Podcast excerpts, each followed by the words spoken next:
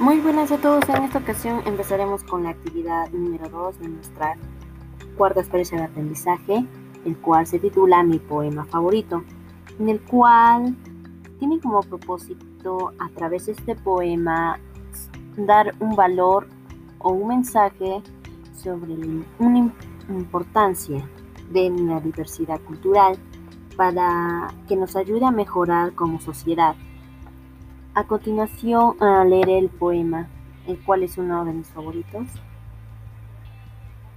Diferentes formas de expresarse, distintas músicas, diversidad de razas, miles de costumbres.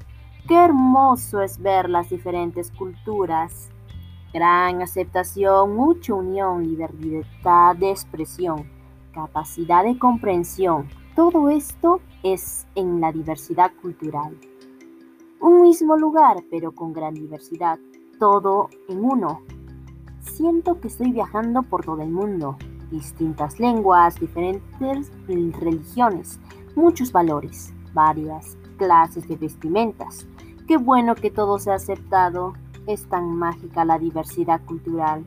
Gracias a ella aprendemos nuevos valores miramos el mundo de otra manera y aprendemos cosas nuevas y mejoramos nuestra moral. Muchas gracias.